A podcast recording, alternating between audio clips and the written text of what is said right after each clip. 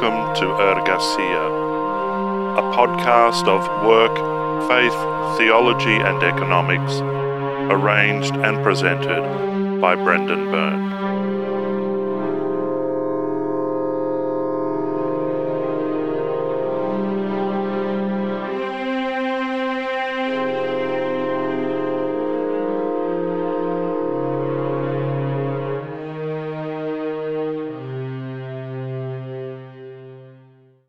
Hello, and welcome to Ergasia. My name is Brendan Byrne, and I have the pleasure of being your host. This is Episode 7, What is Work, Part 5. In this episode, we will conclude our exploration of the question, what is work, by summarising the various understandings of work which have been under examination in the previous three episodes. From this examination, certain conclusions will be drawn, and ultimately a working definition of work developed. The term working definition should be emphasized. Our exploration of this question has taught us that, if nothing else, any definition of work can only be provisional and conditional. There will always be further understandings to be developed, new dimensions to be taken into consideration. But to begin, we started this journey by examining the definition of work developed by the theologian Miroslav Volf. Deconstruction of that definition revealed a number of things. The first is that Volf identified one of the key characteristics of work, its instrumentality. Work exists to serve the needs of the human community and the non-human ecology in which that community is embedded. It does so through the production of goods or states of affairs that meet the needs either of those who are performing the work or of a wider group of people. Work is a means to an end, the end of satisfying human need. Secondly, work properly understood is consistent with the normative value of human dignity. Now let me be clear at this point. This is a conclusion which I draw from Volf's definition. It is not one which Volf himself argues for. Indeed, Volf explicitly states that we should not associate normative values with our understanding of what work is. However, I believe those values are present in Volf's own definition of work and the characteristics which he ascribes to work. By arguing that work is activity which is honest, purposeful, need-fulfilling, methodologically specified, socially oriented, and both socially and ecologically responsible, Volf, in my view, is constructing a view of work that is entirely consistent with the normative value of human dignity. Indeed, it would hardly be possible for work to be consistent with human dignity if any of these characteristics were absent. So I'm just going to take the liberty of arguing that we can properly conclude that, insofar as the normative value of human dignity is concerned, work properly understood is a human activity which is implicitly consistent with that value. Thirdly, Volf's definition and characterization of work means that the instrumental nature of work is both qualified and directed by its consistency with human dignity. In other words, work does not fulfill needs simply because such needs exist or because such needs create a demand for a particular product or state of affairs. Rather, the instrumental character of work is geared toward the facilitation of the flourishing of the human community and the non-human ecology. This is an understanding of work that flies directly in the face of the ethos of consumer capitalism, as well as the tendency of capitalism to deform work through exploitation and marginalization. Activity which is performed under such conditions may be regarded as labor or toil, but from the Christian perspective it is not, properly speaking, work. Instrumentality exists not of or for its own self, but in service to human and ecological flourishing. David H. Jensen took this exploration of work a step further when he identified obligation as one of the key characteristics of work. Jensen accepted that work has an instrumental nature, but argued that work is more than a mere means to an end, regardless of how qualified that instrumentality might be by any other considerations. Rather, work was an expression of humanity's relationship with itself and with the non-human ecology of which it was a member.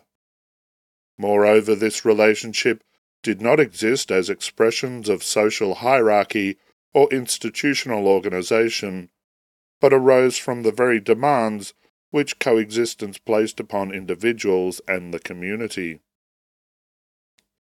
These demands are not coercive in nature. Obligation and coercion are not the same. Rather, the obligation of which Jensen wrote describes what it means to be in relationship itself. Relationality is no mere free association, and the other-oriented nature of work is other-oriented, precisely because that's what being in relationship means and requires. It calls upon us to surrender the objects of our desire for the sake of relationship itself, rather than in pursuit of some external, self-oriented objective. Jensen argues that work, understood from the perspective of Christian theology, is activity we undertake for the sake of relationship, in obligation to our desire for relational coexistence with others and the wider ecosphere. This understanding of work as the product of relational obligation has a number of consequences. The first is that work is a product of our very relationship with the created order. Humans work precisely because that work is an articulation of our relationship from the environment from which we draw our sustenance, as well as the raw materials for our industrial and creative output.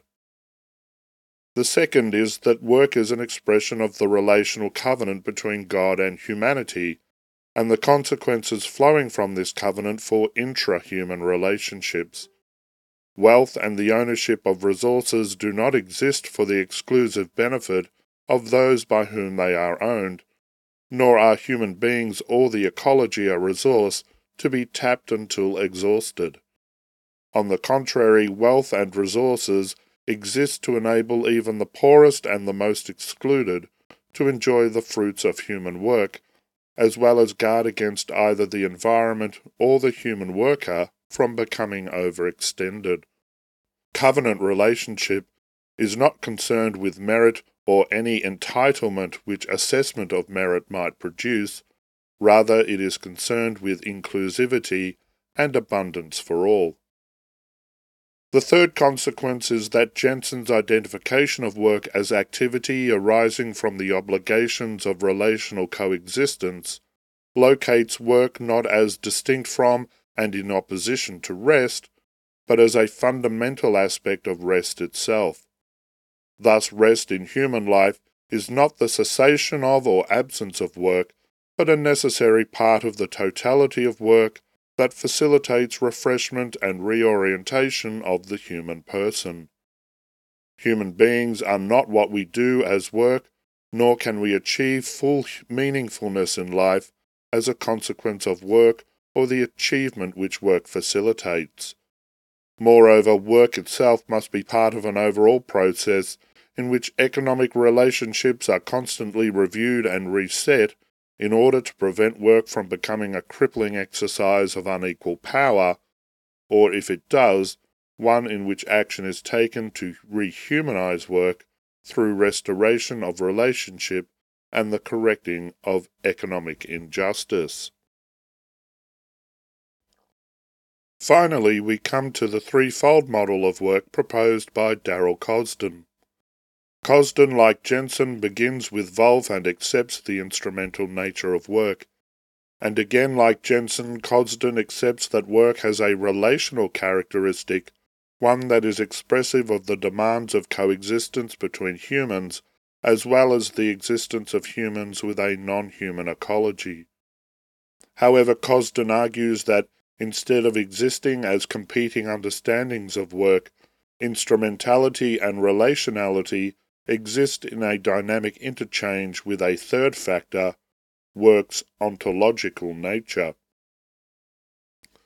By ontological nature, Cosden means that work possesses qualities that make it part and parcel of what it means to actually be human. Without work, whatever else we might be, we would be less than human. Moreover, this ontological nature existed before work itself became a specifically historical or sociological recognized phenomenon. It was, so to speak, built into humanity. The significance of this ontological character to work is that work, understood in its richest sense, incorporates but also transcends the instrumental and relational dimensions. Being ontological, work has a value apart from but nonetheless related to instrumentality and relationality. In essence, work's value stems from the fact that it is built into the very fabric of human existence, an existence which itself emerges from humanity's creation in the likeness and image of God. The significance of Cosden's threefold model is that it resists the temptation to try and reduce the complexity of work to a single element or characteristic. In recognizing both the instrumental and relational aspects of work and bringing them into dynamic interaction with the ontological character of work, Cosden creates a model of work that is both multidimensional and fluid. Another significant feature of Cosden's model is that it reminds Christians of the dynamic interaction between the life of faith and the realm and reality of work. Indeed, there cannot be any separation of life into public and private spheres, with the life of faith contained to the latter. The public world of work is part and parcel of the same network of relationships as the private world of faith, and what we do in private worship is necessarily relevant to and informative of what we do in the public world of work. Ultimately, however, Cosden's threefold model realizes a value for work that transcends its mere use value and which resides instead in the very humanity who perform the activity of work and within whom work exists as an ontological reality.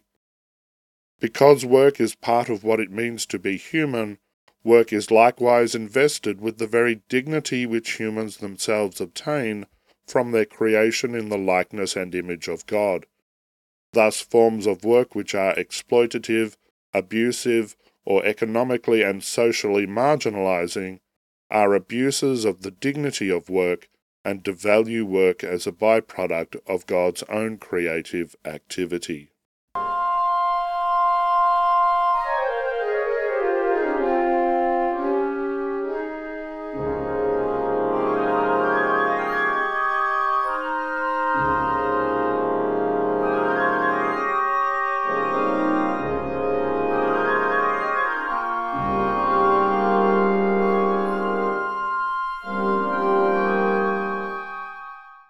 Where then does this progression through various models and definitions of work leave us? Are we any closer to understanding what work is, or have we just gone around and around in circles for no good purpose? The first thing that is clear is that trying to define what work is a hideously complex process that resists deconstructive tendencies.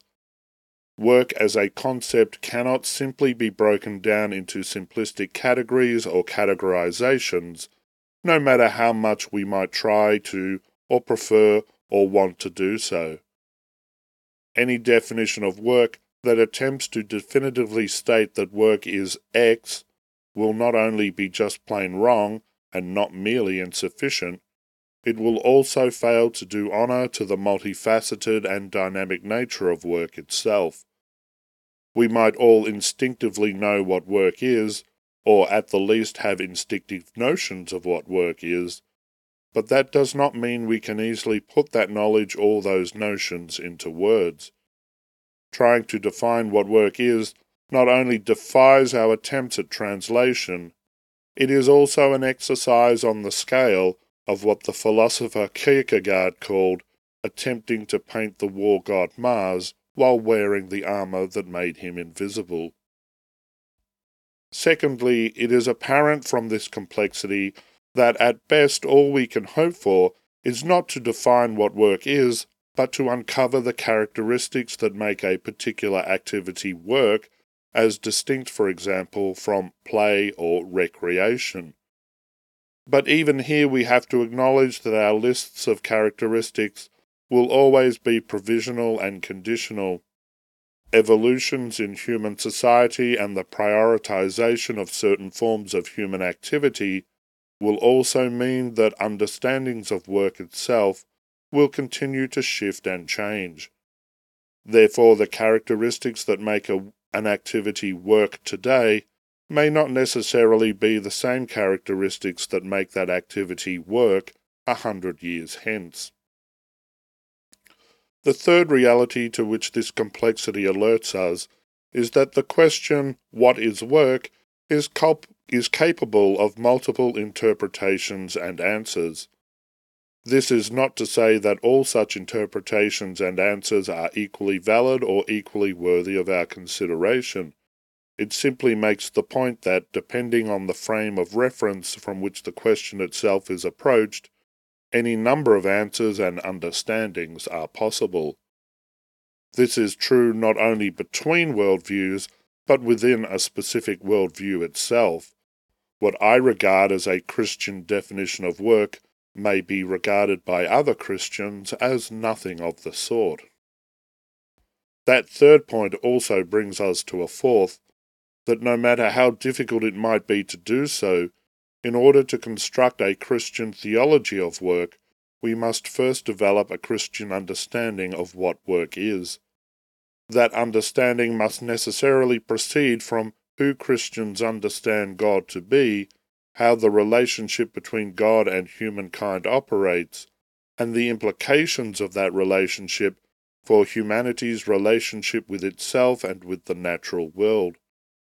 Ultimately, for me, that boils down to three key characteristics: the relational, the sanctifying, and the restorative. By relational, I mean the Christian understanding of who God is in God's own being. The fundamental Christian understanding of God is as Trinity, a single Godhead of one substance and being, whose three persons are co-eternal and co-extant, of equal majesty and glory. The three persons of the Godhead coexist in a relational unity of love.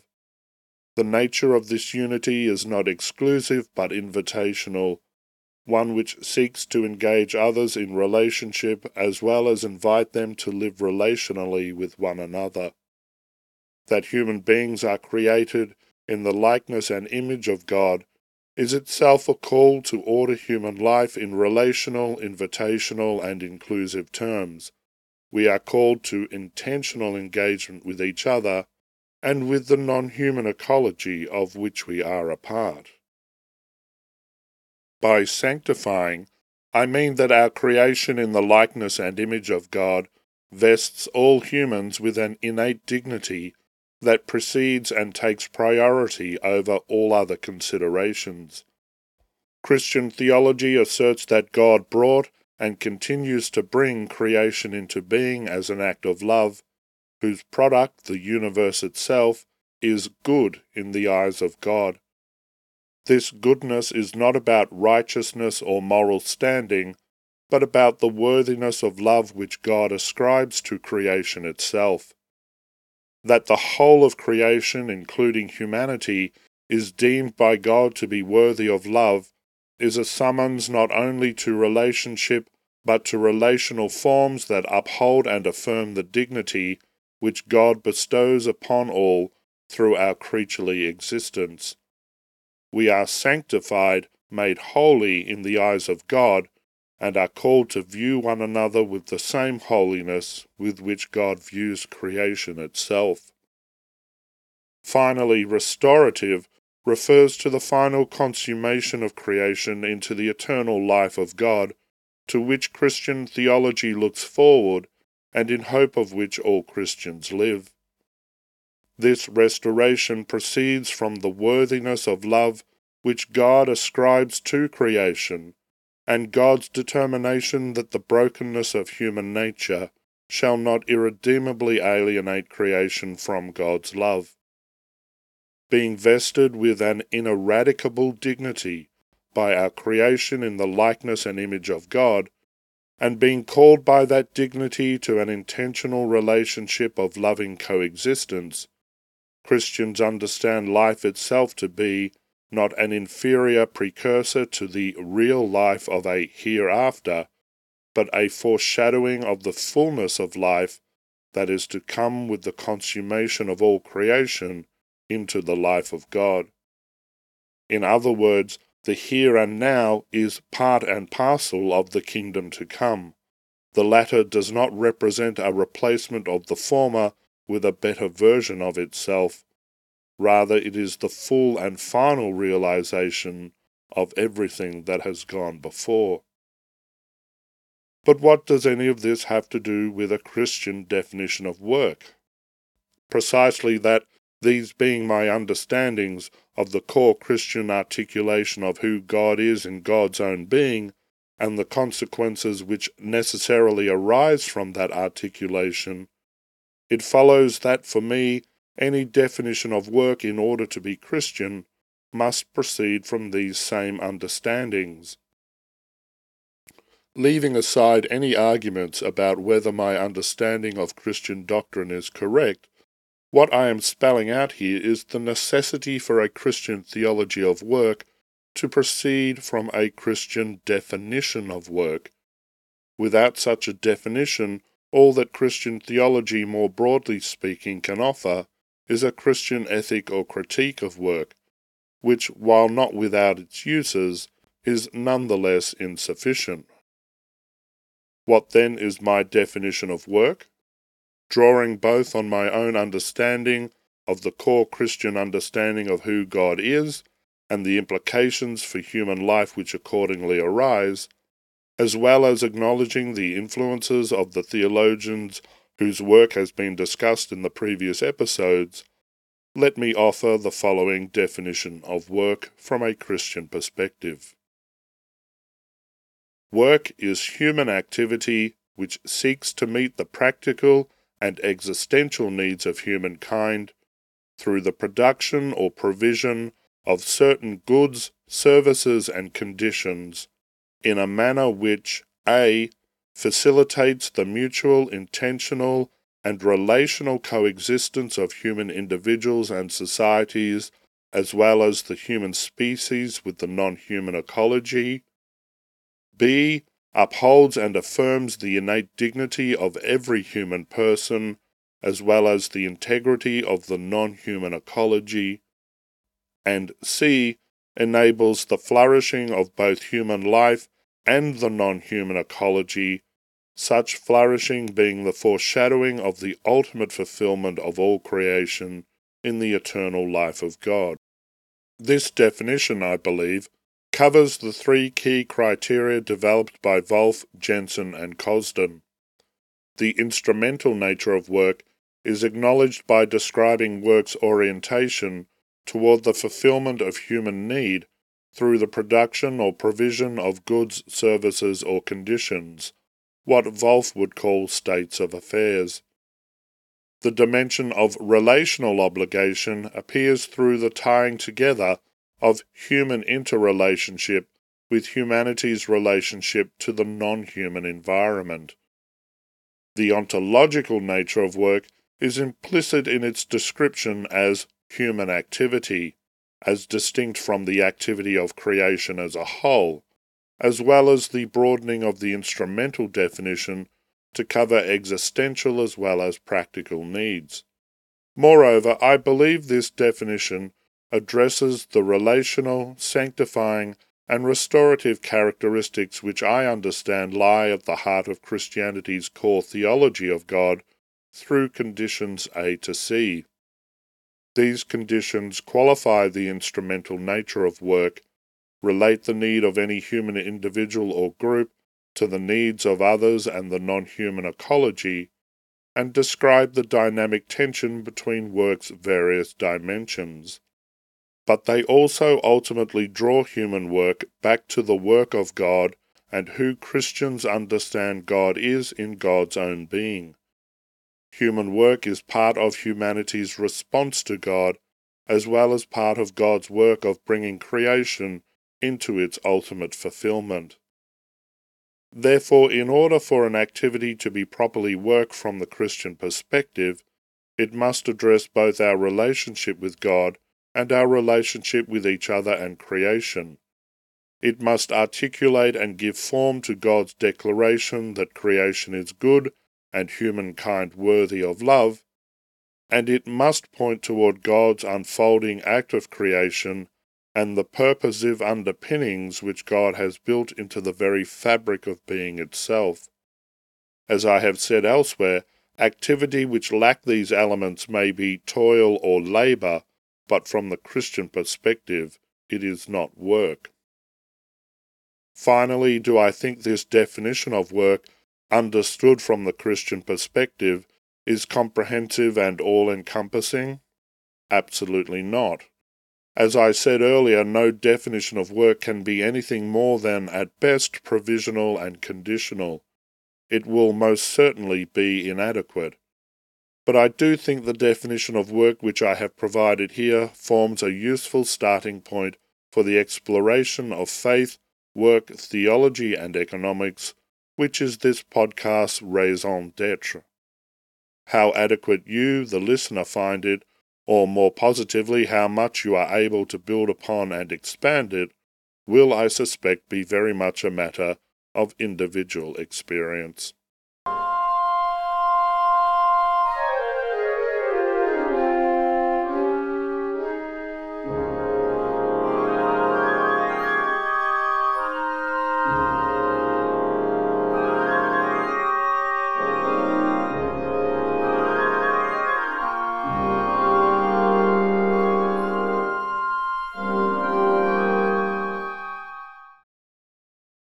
And so now we come to the end of our exploration of the question, what is work?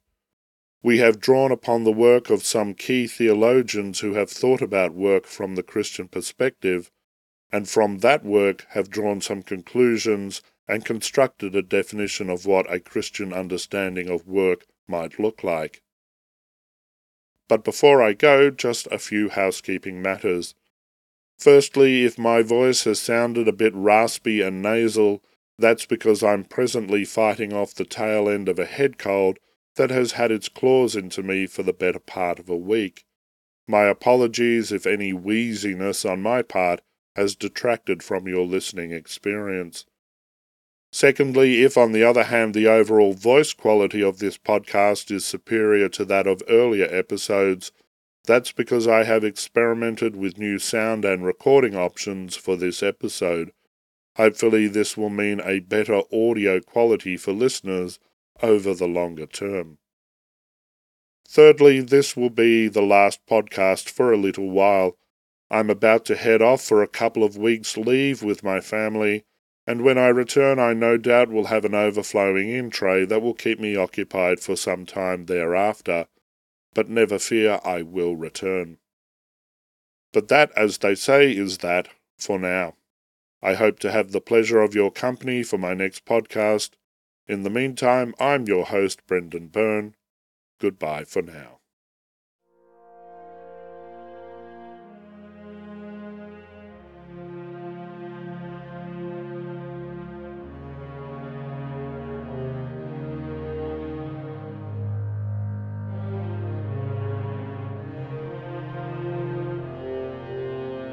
You have been listening to Ergasia, a podcast of work, faith, theology, and economics.